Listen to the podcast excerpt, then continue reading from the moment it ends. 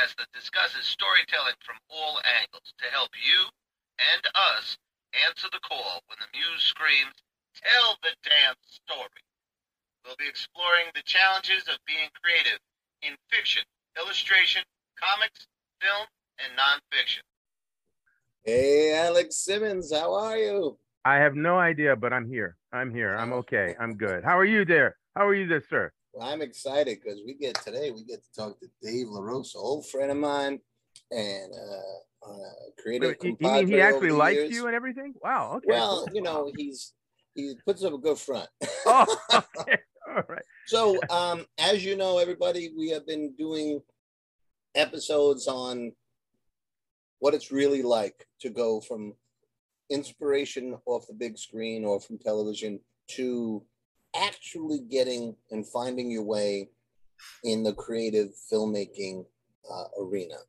And today uh, we have a, a, a great uh, creative human being who um, is charitable because he's given me work over the years. Um, the uh, indie filmmaker Dave LaRosa has literally built his career from little more than a love of film, some like-minded friends, and a willingness to try. Mm. And uh, that has taken him from a short-lived series uh, that I think was on, on the web to small handmade independent films, each more developed, each more successful, until he and his team won awards uh, for a drug enforcement crime thriller called Clandestine, which is I've now seen that. enjoying. I've seen that. Yeah, yeah and it, it's now enjoying a long run on Paramount Plus. What a, a long, uh, a wild ride this has been, and we're going to ask Dave to um, not get in Alex Simmons's Wayback Machine, but to get into his own time machine and, and kind of go through some of the um, some of the challenges and some of the learning experiences and you know how, how you do it how you go from inspiration and will to you know seeing uh, you, you some of your dreams come to fruition. But before so all Dave, that let, us hear vo- dave's voice. Dave how are you? How are you dave? I'm doing good guys. Thanks for having me on. I've been uh, been a fan of your podcast for a while. It's what Ooh. kind of inspired me to start doing some of my own um, not to the the level um, that you guys do as far as the, the sheer numbers, you know, and consistency. I only tell the damn story, my podcast every once in a while. well, you're out but, there uh, trying, and that, that counts. That counts a see, lot. I yeah. see your episodes on YouTube a lot. And, okay, cool. Uh, it's fun to uh, sit back and watch you have conversations um, and see where they go and all that sort of stuff. So yeah, those are yeah. those are worth looking at. So so Chris, look at. Chris set up, you know, the the general feel, but I'm I always like to let people know that you're a human being first. So just before just before we leap into the the adventures of Dave LaRosa, Dave, where'd you start out? Where where are you from? You know, what planet? Really, talk to me here. Uh, let's see, uh, Klingon. Uh, um, I I start. I was born and raised in Lincoln Park, New Jersey, uh, by Wayne. Um, and it was you know as I when you you know if you watch Stranger Things, except for all the horror with Vecna and the Mind Flayer, yeah, uh, it was pretty much that. You know, hang out with your friends, run through the yards at night, think about the imaginary monsters that were whatever, and mm-hmm. um, you know, it was great. Um, ideal, idyllic in a lot of ways. Um, you know, with you know challenges too, but um, I did that, and um, I've always had amazingly supportive uh, parents and grandparents and family. So, uh, as my little create creative mind would um, quiz my grandmother on the names of these weird characters from this thing called Star Wars, um, my grand my grandmother would try very hard. My grandfather would butcher it and just on purpose. You know, Chewbacca became Chewahaka just so I'd stop asking him. Um, but uh, it was always just a, a very nice. Um, supportive environment whatever i was interested in or i wanted to do my my parents um, and grandparents were always like very um, yeah do it you know even when i said i wanted to be captain kirk or batman they're like well hey you know anything's possible you know see yeah. what happens um, but um, yeah, so I did that, and then uh, it was funny because doing creative things was always something that I um, I enjoyed, but I always kind of shied away from it because I wasn't. I, I, guess I didn't feel um, there was enough uh, respect in it or something. I don't know. So I wanted to get involved in government because as a kid, that was far more respectful than um, creative stuff. Oh, God. So as You're I got your of, age, Dave. yeah, yeah, I know. Um, so as I, you know, I went to uh, all throughout school. I would do plays, and I would do this, and I would do that, and um, you know, the teachers would would put me as the lead. I think simply because I could memorize the lines. Um, I look, you know, I watched my sixth grade play, and it was horrific. But you know, definitely no Anthony Hopkins there. But um, uh, so but you, Depends you know, you what role, yeah. Yeah, that's true. that's very true. Um, so you know, then I decided when I was was graduating from high school, like, oh, I want to get involved in government. Um, so I majored in political science, um, went to Montclair State, and just started getting into this. You know, wow, I could I could do acting. Like I'm, um, I'd had some positive, really positive experiences, and uh, had a relationship with the girl I was dating at the time go south, and I decided I'm definitely going to go and do this acting stuff. Um, so that was like in nine summer of 90 august of 95 uh, that was my my month. Um, and then i just started taking classes and i did it my way which may or may not have been helpful but i didn't want to go to any you know um, structured schooling. I wanted to take a class with this teacher. I wanted to take a class with that teacher. Uh, i didn't i dropped out of school. I took a couple of film classes and then around the 98, I dropped out of Montclair. It was either that or just, you know, my parents were not going to pay for classes anymore because I wasn't doing well. And, um, uh, you know, I, I started working jobs where I felt like I was going to get experience and meet people. Um, I worked in a liquor store, did a lot of retail jobs, uh, you know, the, the full whatever full gamut. But um, yeah, from that point on, I pretty much just uh, you know kept on saying every year in August, am I further along this year than I was last year? And every year I was. I didn't necessarily you know get up to Harrison Ford levels of success, but um, I did notice that I kept on. I wasn't on the same level in the house. At least I had gone up a couple of steps or whatever. Mm. Um, so. Uh, I but then I started to get really fed up with the casting director process. I met Chris in 1999 at uh, Bergen County Players. Saw him in a play. Um, thought he was hysterical. He played like a mafia. Vinny Bavasi. I was Vinny Bavasi. there you go. That's what you. Proposals. Yeah. Yeah, yeah. Go talk to you about some things. Don't worry about that. Um, so you uh, you were funny as hell. I didn't even know. You know, I didn't know you. And then I did a play there. Um, and Chris, you worked uh, crew, I think, right? I was, uh, I was backstage. I was yeah. snow and snowball tosser. That was my job. That's right. Uh, among other things, but those were my two big responsibilities. Yeah. Yeah, yeah, and and we, you know, started um, chatting a bit, and um, it was uh you know and then i and then i left the theater and uh chris and i didn't we didn't talk for a while. Was, i think i went back to that theater in like 2007 i left that theater in like one or two. Um and uh and then i when i met chris again the interesting thing was um i had gone through this journey of saying like hey i'm just tired of i don't want to rely on anybody to give me work create or even if it's not paying just creatively. Like i want to do stuff. I'm i'm bursting at the seams and i keep waiting for when i'm going to get some audition. Um, mm.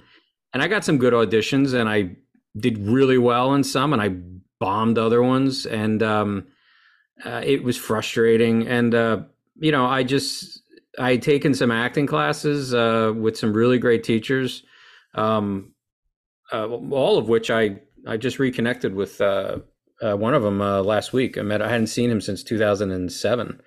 Um, my wife and I met him in the city for uh, for lunch, and it was really nice to see him. Um, but I learned something, you know, from all those teachers. And one of the things they would always say to me is, "How come you don't direct? I think you'd be a great director." Of course, being an actor, I was like, "That's insulting." You know, I, I should what do you mean I shouldn't be seen? you know, isn't everyone supposed to validate me every time I walk on the screen? I should be behind the camera. What are you thinking? Yes, yes right. you blasphemy, Have you sir. seen my profile? That's Christopher Plummer worthy. Um, so it was just like you know, I got. Thankfully, I grew up a lot, um, and I started thinking like, you know, how about we just try to start doing our own stuff? And we did a. Um, my wife and I and someone else um, put together an off um, off Broadway show which was some of the hardest work I've ever done in my life, which is why we've never done it again. Um, raise all this money, bust your ass, think you're not going to be able to afford the space. It was just so much stress. Um, the acting teacher that we met with uh, last week actually directed uh, a bunch of those uh, one acts that we did. Mm-hmm. Um, but then from that, uh, connected with this other guy, and we did this web series called This End Up, uh, which is probably the most politically incorrect thing on the internet. Oh wait a minute, wait, it, well you got to you got to give us a peek into that. What was that about? So this end up was a mockumentary about a moving company. Um, so the office, but it's it's that kind of feel, right? Yeah, and we had a uh, we made it for four hundred dollars. The uh, guy I co-created it with was a weddingographer at the time, so we used the weddingographer camera. The quality but we what we built into the story was that these dingbats in this moving company wanted to cash in on the reality TV show craze. So they they don't have any money to start off with, so they just got whoever they could get, who was probably a weddingographer, uh, mm. uh, which a real weddingographer would shoot a much better quality than than what these guys did. Um, but you had the character that I played, Guy Mulligan, who was is a um, you know, he's a he doesn't have a brogue, but with the name of Mulligan, he's obviously Scottish or Irish, and in, in golf, a mulligan is like a gimme, you know. Uh, so he's always looking for, hey, just give me a break, you know. So that was kind of his thing. He's always hitting on every girl that walks by, and uh, you know, he's a mess. Um, we have a uh, his his right arm, his best man is a lesbian redhead who weighs about forty pounds, soaking wet. Um, she is hysterical. Uh, this actress that played her was beyond funny. Um, we have another character, Azim, uh, who was a uh, was selling drugs and, and guns, but that only comes out the very last episode. Um, and Azim is always using saying, "Well, I, I, you know, Guy will say to him, "Where were you?" And he's like, "Well, I, I had to, I had to pray." and he goes at six o'clock he's like hey man when god calls god calls. You know so there's always like all this nonsense going on. And then we have this other character matumbo who doesn't speak throughout the whole thing. He doesn't say a word. Um, and in case you watch it i won't ruin it but then you find out there was a deeper story going on uh, all the time for that. But it's basically how, how many hmm? episodes was this um uh, i think six I think six. I don't remember. I haven't watched it in a long time. I think it was How six episodes. Episode?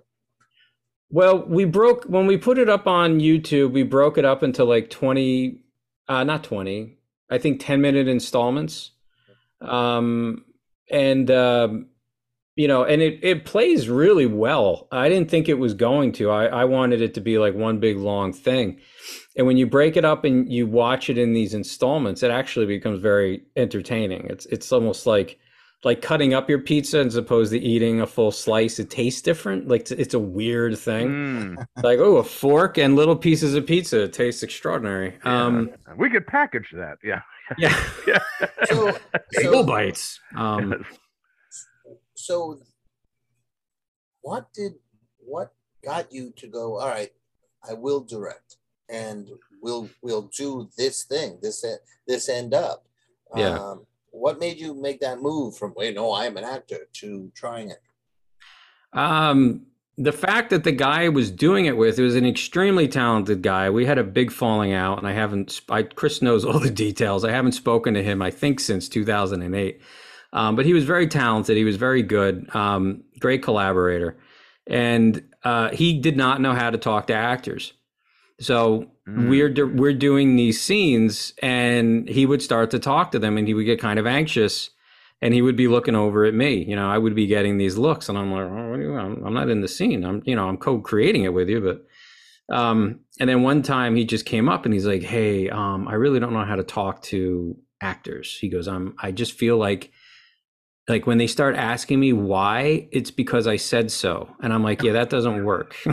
so I said, as an actor, what's my motivation? Yeah, yeah, yeah. yeah. Um, you know and there's limits you know you can't go through a full rehearsal when you're shooting something either that needs to happen ahead of time because now you're wasting time and money and everything but um but it was really just out of a necessity and i thought it was like so what we agreed to is he would do all the camera setups excuse me he would do the lighting. Um i would take care of the actors and get the performances out of them um and that's what we did. And it was improv. We knew what the beginning of the episode was the middle and the end.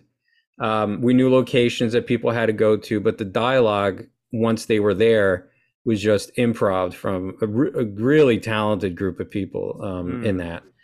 Um, so it was more just out of a necessity, and then saying like, "Wow, I actually really enjoy that." Like I gave someone a direction, and they gave a performance, and the performance got laughs, and it was funny, and they felt good about it, and I felt good about it, and you know when we edited it together i could i could see it all you know forming um so i um i just i really like that and um so then when we started phoenix films which at that point chris and i had connected.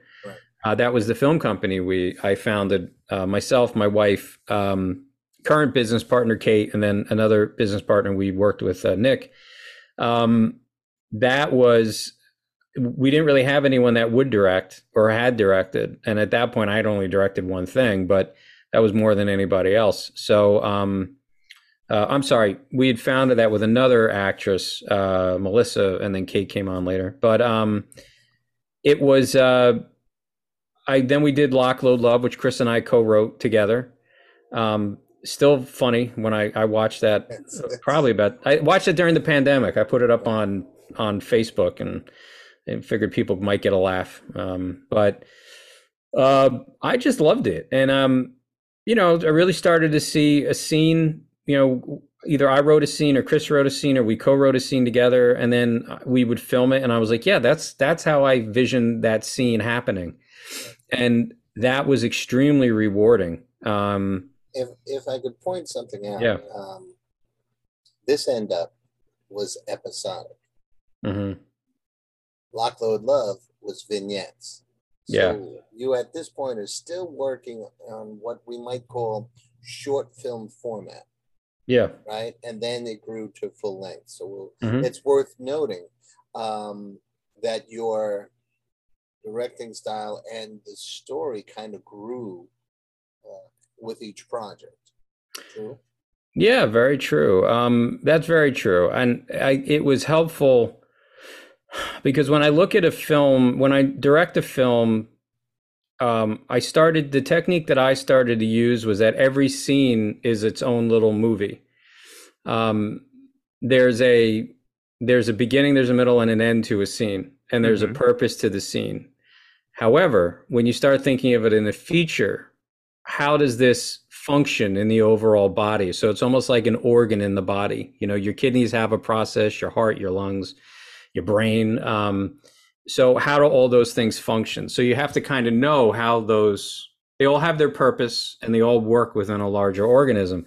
And I really started to think of uh, directing and, and scenes and film and everything in, along those lines. But that happened because we started um, v- with baby steps. You know, it was um, do well. Let's do this and let's learn and with these scenes in Lock Load Love. They some of them were really funny. They were easy. Other ones were more dramatic. A scene that Chris had was more dramatic. Um, uh, there was another scene that was kind of dramatic, but Chris's was probably the most, uh, you know, dramatic in that scene. Um, well, it was it was almost dark comedy in that after all yeah. these, uh, Lock Load Love is a series of vignettes about the worst dates possible. Yeah, these two characters who have not met are going through horrible, ridiculous, absurd dates, and then eventually meet themselves when they're both burned out, meet each other when they're both burned out, and then what yeah. happens there. Um, I was one of her last dates, uh, the female lead, which happened to be Kate, and um, we inverted the comedy rather than the male date being absolutely ridiculous. I was sincere, but I wasn't the date. I was the date's father, and something horrible had happened to the date. So I'm crying and all this, and now she's thrown completely. And the comedy, although it was a very serious and, and, and emotional scene, the comedy is very dark because she's got to react to, to whatever this is going on. Mm-hmm. Um, I wanted to I wanted to segue into another thing that you had to do and had to learn how to do as an independent um, uh, producer director, uh, and that is find place places to film the scenes because mm. one of the things that indie, especially small indie productions, do not have is money to rent places out. So right. you want to talk about the adventures in finding locations. Yeah, well, first off, what I wanted to say was, you know, you said my team don't shortchange yourself for clandestine because you were an integral part of that team. Yes, full disclosure. As, yeah, as one of the producing. Uh, so, yeah, we've we've for the upcoming film. Thankfully, we have money to pay for locations, although not a lot, but we have something. Again, um, more, but more, you know, you're, you're more advanced each each project. Well, that's always the thing. Exactly, is understand the business more, be more advanced. Um, so, but for clandestine, we were still just like, hey, we got money. That's great. Um, but you know, some of these locations are going to be tough. And Chris was integral in getting uh, the high school, New Milford High School, where we shot one, two, three scenes in. Um, and then uh, his home. right. And all I had to do was beg and plead my wife. yep. Yep. And God bless her. Yeah, absolutely. Yeah, Tina came in with uh, cookies and all these great little eats for us, uh, for everyone, which were gone in about a blink of an eye. Um, and uh, but you know, for and the thing with um, Lock Load Love which where we really had to get because every date was in a different location. Right. Um, that was, I think, Chris, you got the majority of those. My God, I mean, there were I think twelve dates, and I think you got like eight of them. Um, but and sometimes, sometimes uh, I know the um, who's on first tribute. Um, yeah, a whole date based on that conversation. Who's on? Yeah, first. but um, that was kind of uh, that location was kind of borrowed you know, it was in front of the Lou Costello uh, uh, statue in um, Patterson. Paterson. Um, well, we borrowed the park. So much a permit on that one. Well, we borrowed the park from the drug addicts who use right. that to shoot up heroin. So, we, sorry, Lou. yeah, yeah, it was it was wild, but um, but yeah, I mean, getting locations is important, and you want to get a location that is already dressed, which means it already looks how you want it to look for the most part, uh, because then that saves you money on dressing a set. Um, you know, if you're looking for uh, uh, a police precinct, find a place that you can make that already basically looks like one.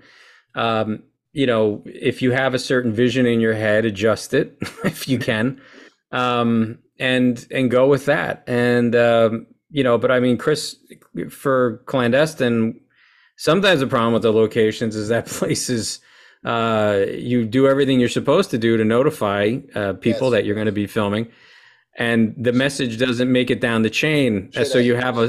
Should mm-hmm. I tell that story? Yeah, my uh, pleasure. I'd love to hear it.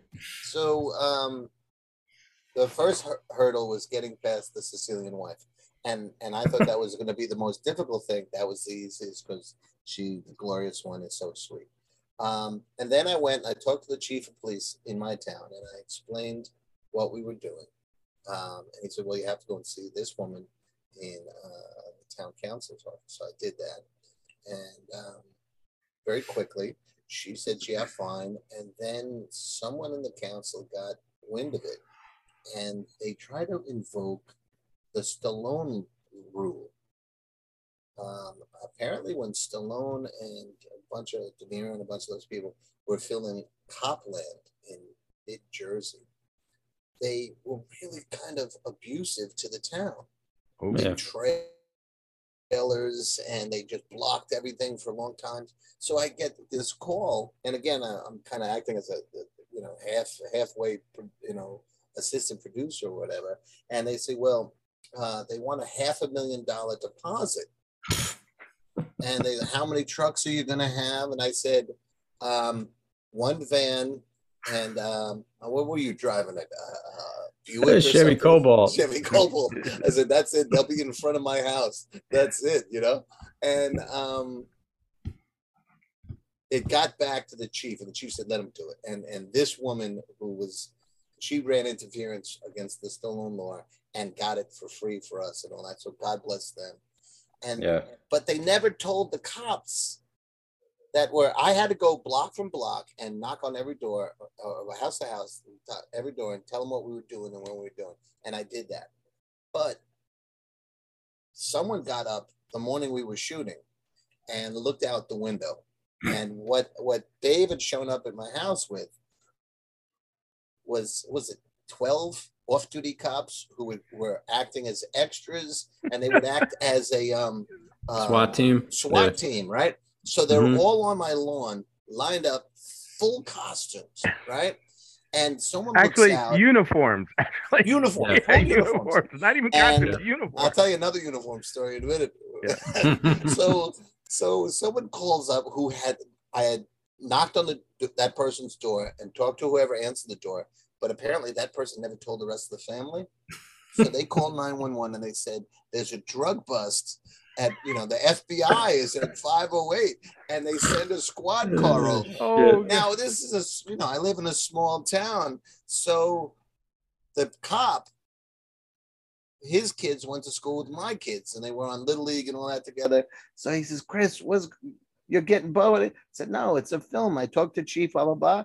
And and he's he's looking and he says, "What I want to know from you, very seriously, do any of those guns fire?" And you know, are they are they live weapons? I said, "No, they're made of plastic." And he says, "Get out of here!" So we had to show them. They had these, you know, Tech Nine type uh, guns, and they were solid plastic, but they were so realistic.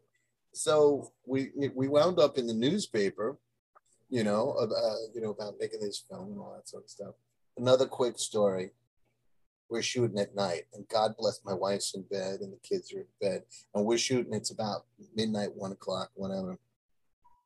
And uh, nick had the van and you had cobalt right? Mm-hmm. and a drunk driver comes around. We have a very quiet street. A drunk driver comes around on her phone high speed not looking. She slams head on to Nick's parked van so hard, drives it about 10, 20 feet back, rides up the van, slams down, and then inertia slams her into the cobalt. And we all run out to see, and I'm, I'm like, don't, you can't take her out because if she's injured, you know, it's, you got it. We call 911, all that stuff. And I explained to, because we just dealt with this last, you know, the last weekend. I was like, listen, we're, we're filming again and da da da. And the guy happened to hear the story. He says, "Are any of you in uniform?" I said, "Yeah." He goes, "Get those uniforms off before before we show up, or you're gonna be arrested for impersonating an officer." So we all had to go and take the turn. And then because the the the fire truck came, the ambulance, and all this stuff, uh, the director of photography went around quietly and shot a bunch of stuff, and it wound up in the opening credits of Clandestine. Mm-hmm. So again, for you indies out there, whatever's happening, you have to consider how can it become material yeah. for the to, to, help tell the story. You know. Well, that's uh, the you know such. I was going to mention this at some point anyway, but you know, such a huge part of having success is is having a good crew, having a great crew, having people that, um, you know, are are uh, on your team, um, fill any deficits you may have. Um, have positive, they want things to be successful. Um, those are such important aspects because I was pissed um, at that moment when the girl Dukes of Hazzard it across the road and blew out my window. So, um, and then she was in the car and she's like, "What happened?" You know, she's doing all this stuff, and I was like, "Just let her burn." You know, I was so pissed. Um, and not going far. no, it, well, it was something to film. Yeah. But she she went. So the story goes that she went to the police station the next day to pick yeah. up a car. She had no idea how much damage she had done. Yeah, and, and then was pissed. It was, it was, a pancake. It was there. Yeah, it's amazing it was that she she came out relatively unscathed. You know, but yeah, but so I'm up on Chris's steps looking at the carnage, not even thinking. Well, this could make our movie look like we spent a couple million dollars on it because right. this is something else. So next thing I know, our DP Brad comes over, and he's like, "Hey, you know, hey, buddy." Hey, buddy. Just, yeah, he's like, uh, I just, you know, I took some shots. I took some footage, uh, very covertly. I don't think they saw me, but you know, do you think we could use it? And I'm like, it's like, holy shit! I said, Brad, you're a genius. I'm like, this is going to make the budget look like it's a million dollars. Because now you had you had fire engines, you had ambulances, you had cops, you had uh, lights going on. Yeah, well, yeah, yeah. It worked really well. And then when we shot the the punch-ins, the close-ups of the actual dialogue and character moments, this event had already happened, and um, we you know looked at the footage of what we had, and um, Brad and myself set things up, and uh, you know we filmed it two hours away down South Jersey in a warehouse parking lot. Yep. But the way Brad shot it with and blurred with the you know depth of uh, field and everything, it just looks like streetlights and houses. But it's it's not. So um, I that's that was stuff like that is also when I go, man, I love directing because it's it's those moments where you can piece something together. You get to create a reality that um, isn't even real. You know, uh, that's exciting. I just want to jump in here um, because again, we're we're talking. We started out by asking, uh, what was the aha moment for you, and and mm-hmm. instead it was it was sort of like a slow stroll into this world that you're now a big part of. Um, but one of the things that you mentioned sort of keyed in my thoughts, and you just underscored it just with your just la- your last remark, is something about the the energy the uh, the improvisational aspects of it, the you know thinking outside the box, the going for what you can get, the working with you know what's around. Um, in independent filmmaking, sometimes brings the real heart to the piece. It, mm. it hmm. gives it its own identity and its own life and its own atmosphere and grit. And and I, I I think of this in particular because some of the early films that I liked small independent films.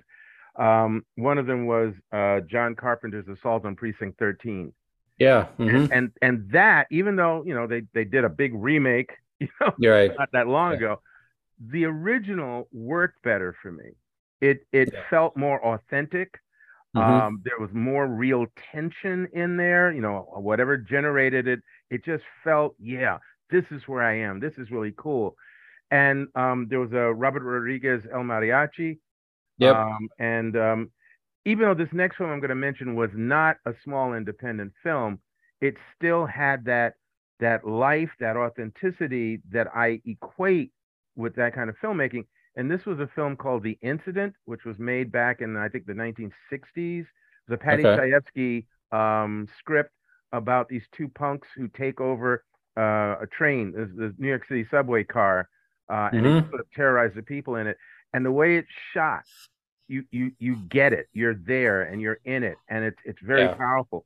So I think that some independent projects, I, I won't say all, but some really are more exciting, more vibrant, and and again more accessible for yeah. its audience than than yeah. some of the major blockbuster multi-million dollar films.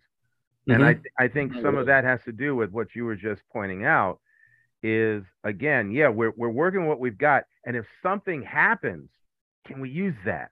Can mm-hmm. we pull that in? Can we can we, you know, glean something from that that's gonna just make it look that much better. So I yeah. just wanted to bring that up. You know, this is just it's the, I, the cool part of it.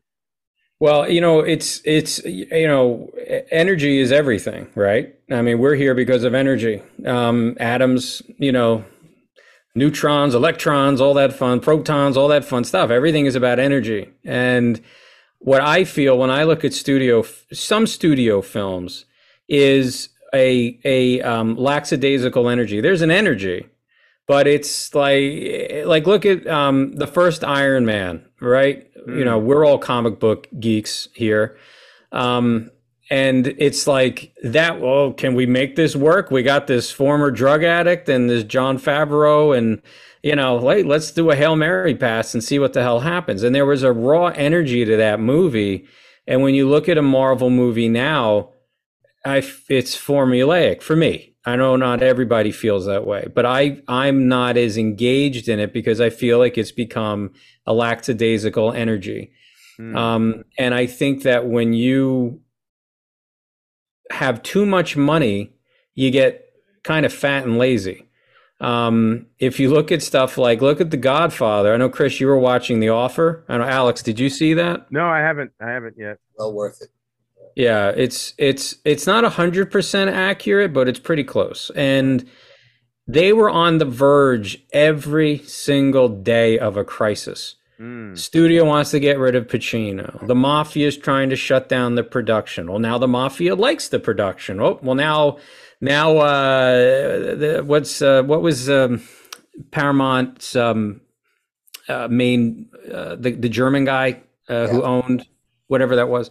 Um, that company was now not happy with something else. And it was just this constant energy of trying to make this thing work. And then it was, we don't have money to go to Sicily. We can't go to Sicily. Francis Ford Coppola losing his mind. We have to go to Sicily. We'll shoot it on a backlot. You can't shoot it on a backlot. So it was this constant, how are we going to make this thing work? Um, and that shows up, mm. you know, that there's, there's an happy accidents like uh, yep. the mafia yep. guy who gets the actual horse head. You know, yeah. there was no the, the, the horse head that they had made looked awful. It was like paper yeah. mache. And this yeah. guy's like, oh yeah, I, I know a guy. Yeah, no. yeah. yeah. and yeah, but, lying to the uh, the money people. Yeah, no, that, that looks really good. Special effects. yep. Yeah. God, that looks so real. No, I know the special effects did a great job. You know, so it's um but there's an energy to to that. There's a desperation to like uh, there's that great line in in moby dick um, uh, if his heart had been a cannon he would have shot it upon it or i'm i'm butchering that a bit. It's such a beautiful poetic written uh, piece but it's almost like that with creativity when you're you're doing something independent whether it's a movie or a comic or a book or whatever it is you know, if if your chest could be a cannon, you would shoot your passion into what you're trying to make, and that's as Joseph Campbell talked about. You know, that's when you know you found your passion. Um, when you're willing to do something for free, and it's like you're you just think about it, it's consuming. Um, and I think that that's something that's lost in a lot of bigger studios, and also um, with some people too, as they get more successful they kind of lose. You know, they lose that. Uh, you know, a great example is uh, Kevin Costner. When you first see him in um, Silverado and No Way Out, there's a rawness to his performance. Then you see him in Robin Hood, and it's like you couldn't learn an English accent. You know, you have like the studio couldn't make that happen. I think it's one of the easiest accents to do. Um, well, actually, in defense of Costner, that was in yeah. his contract that he was supposed to have time to pick it up on it, and then they they cut it. In in oh, they in, cut it like two two weeks in, they took away the the uh, the tutor that he had. Oh, really? Yeah, I didn't yeah. know that. Yeah, because I because I was thinking West. Come on, that, that's not. And then I thought about it, and I did some reading, and I went, oh, I also know one of the actors who's in the film. Okay. So yeah, so, so that's, that's in defense of Kev. That's, no, that's in defense of Kev. I like Kevin Costner, but I remember thinking, and I honestly, to be honest, that's my favorite Robin Hood movie. Um, I don't like any of the other ones, and the Errol Flynn ones. I, can't, I just can't. I can't get into that anymore. He said very nice things about era. you, but okay. Yeah. but if you look at Kevin Costner in Yellowstone, it's like, oh, there's that grit. there's yeah. that hunger there's that passion there's something about this that feeds him you know? He's a mm. he's from that i think he's he's from like the midwest. Um and you know i i we started watching yellowstone late. My wife and i we just watched it in june and like binged everything. Um but you see when certain people just get they get inspired again. And i think that that's always uh, and i've had i'm obviously nowhere at the level of of him but um I've had that with stuff where I was like, oh, you know, I think I'm done. I just can't, I can't do this anymore. And then something happens and you get inspired, mm. you know? Yeah. Well, yeah, I think, you, I think you find the heart of the thing. This, I'm always talking to my students about the heart of your story. What are you trying to say? What is it that you really key into? What makes mm-hmm. this important to you? Yeah. And if you can find that, then you know, then that's what you go for. And I think you're right. I think Costner in this really does. There's something about it that feels very, I'm here. I am. Yeah. I have planted my feet. And by the way, just just because I want you to know that you're, you know, you're always welcome here. Um, I found it, and it says something to the effect of, "He piled upon the whale's white hump the sum of all the general rage and hate felt by his whole race, from Adam mm-hmm. down, and then, as if his chest had been a mortar, he burst his hot heart's shell upon it." Yeah, that's beautiful. I love that's it. That's the quote. Yes. Uh, thank you for finding that. Hey, that's what I'm here for, man. That's what I'm here for. so, to to get bring uh, it all back to the kind of a, a, mini review to see where we've been, and then I want to take it back to uh, or move forward to uh, some more of the nitty gritty of you know you want to you want you want to throw your heart at it, right? You want to mm-hmm. burst your heart at it. You want to, especially in indie, you're, most people are doing it more for the uh, passion than for the billion dollars. You know. Yeah. Um, so so far, you've you've taught us to use what what you and the crew have. Mm-hmm. Um, to to but but pick your crew right pick your wisely crew, right mm, yeah because the wrong crew member and the wrong cast member can really just think of cut ship. your knees out. Yeah. Yep. So that's important. You know, take some time on that. Then, um, so like for example, uh, my house was available, or uh, your backyard, or whatever, right? That's shoot what you have, right? Robert Rodriguez. I had a guitar, a mm-hmm. turtle, mm-hmm. you know, right? And that's a, only a male mariachi. Uh, mariachi. Um, be open to open to circumstances that happen and work with them to help tell your story. Mm-hmm. Shoot what you have access to, right? So sometimes yep. you know you got to get over there and do a scene on the you know like guerrilla filmmaking, but mm-hmm. you know, whatever you have access to. um, and then um, I want to ask this question next. And then I have one. Okay, this is I'm going to read all of it, so it's a multi-part.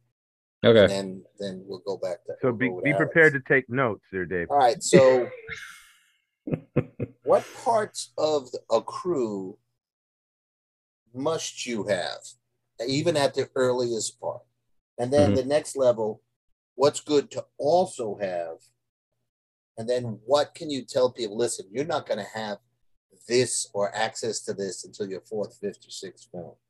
Mm-hmm. So let's go from the very nuts about at, at the very least, this is what you need as your crew to to make an indie film. And then if you can get this, and then you know. So uh, you need a excellent director of photography, and you need a excellent sound guy, mm-hmm. or or lady. Um, it can be either, uh, but you need that because I believed, and I was wrong. Um, well, the performances, it's all about the acting, it's all about the performance. That's all that matters. No, not to the industry. To the industry, it has to look and sound good because they can't, the audiences and the industry cannot get by a bad sound or bad lighting. They just can't. So you could you could make The Godfather and not film it and and um, light it and uh, do get capture the sound correctly. No one will care. So no you have to about the film. No one will care about the film. Yeah, yeah. Thank you. Um, So you have to make sure you have a good director of photography, and you have to make sure you have a good a, a good sound person. Um, and you obviously need to have a good script, and you need to have good actors. There's a lot of things. You know, there's not. Um, the biggest thing I've learned about film is there's no right way to do anything. You find what works, and then you do it. Um, what we're doing on our ne- our upcoming film is different than what we did on our other film yet it has similarities in our structure because we don't have 500,000 to make the movie. Um, we don't have 260,000 to make the movie. You know, we have more than we had last time, um, but we we're not at that point. So you use things that you had, um, and you build on other new things that you want. You know, you're you're kind of like a constantly developing city. You know, you knock down a building, you build something new, you leave this one because that's really kind of cool. You like that, but at some point that might go too. Um, so it's really having getting a good crew, um, getting people that are going to be supportive. You might get a cast member who's an asshole. It's completely possible. We are talking about creative people. Um, I did a show in the direct years ago when I was right out of uh, high school, and the director thought I was an asshole. So in her world, I was an asshole in, for that moment. Um, so that stuff happens. Uh, but if you have a good crew, you guys create a a great um, foundation to keep that nonsense in check, so it doesn't really impinge too much. Um, so I find that to be important. Uh, I mean, when I, before I started directing and really getting involved in the filmmaking, I felt like the actor was the most important person. You know, well, I'm I'm playing the part. I'm coming on and I'm doing my thing, right? And the crew was there four hours before you showed up, and they'll be there four hours after you leave. Mm-hmm. They're making this is the engineers in the in the ship. They're making the ship move. So you got to give respect where respect is due. And I learned that. Um, I learned that. I mean, that wasn't something I believed. It wasn't something that I thought anything about. And I, doing it, you learn it. So, um, and a reality I mean, I, check for indie film is that you're not having an eight-hour day. Yeah. An 18-hour day is more likely. Yeah, which we had one of those on clandestine. Yeah, we we got to the the Prospect Park Zoo, which was our police precinct, at uh, ten o'clock on a Saturday, and left at six six thirty on a Sunday. So that was our final day of shooting because they weren't going to let us come back anymore. So we had to get everything in, and I knew at um, this is where a good casting crew is important because I knew it at, at midnight we were probably not going to get done until six, and I just I was like, hey, I think you know, I think in one thirty let's see, you know, and then it was looking at two, two thirty. and then it was like, guys, we're so close. We're so close. We can make this happen. This is going to be beautiful. I know we're we're uncomfortable right now, but it's going to be worth it. By the way, did I tell you when we filmed the the fight scene, I I dislocated my neck, I think, and I had a horrible headache. So we can do this. We can make this happen. Um, Easy shot. And, take one or two takes, you know. Yeah, straightforward. um, so, which is what I used to always say. It became a joke at the end. If I said it, it was almost like I was cursing us. Oh, yeah, that, um, would be, that would be five to six, seven takes. Yeah, my, my yeah. friend, my friend Tom Doran and I were shooting. This is back when we were in high school. We were just about to graduate, and we were shooting a, a, um, with a, a roll. What kind of film camera? But we were shooting in Central Park at the castle, and we mm-hmm. were shooting a a a um, a sort of a, a, a Indiana Jones kind of film. So we had That's all great. of our high school buddies and all these different costumes, these makeshift costumes. And uh, to make this short, Tom and I were the leads, naturally. Uh, and we had practiced this stunt where he was going to jump up onto the wall and then leap down onto a couple of guys, and there would be this fight scene. And we'd practice, and we'd even pick a spot where the, the the top of the wall to the ground was like maybe five six feet maybe yeah he takes off into the air you know the camera's rolling takes off into the air and i'm just a few feet away so i can't quite see when he lands and i hear god god damn blah blah blah blah blah and i come running around there and he's, he's rolling around the ground So, ah, I twisted my ankle. I twisted my. It's okay. It's okay. Know, no, no. Let's keep rolling. Let's keep rolling.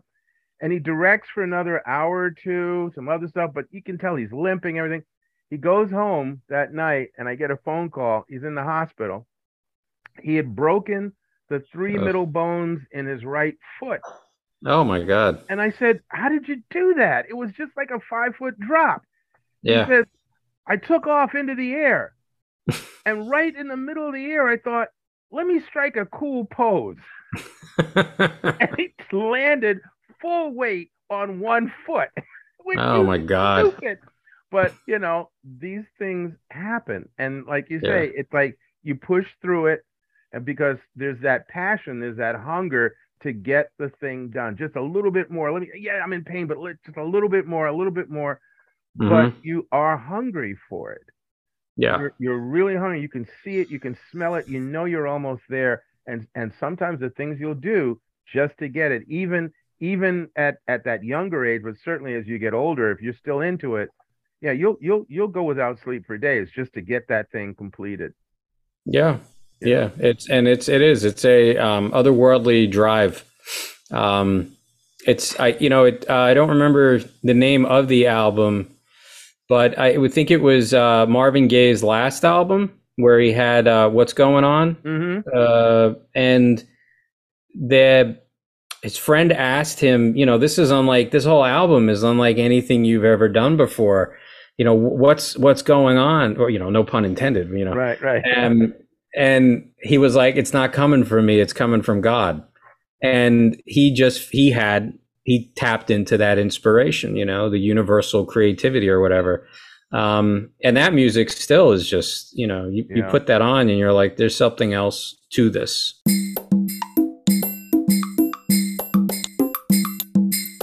click on part two for the next half of this exciting and informative interview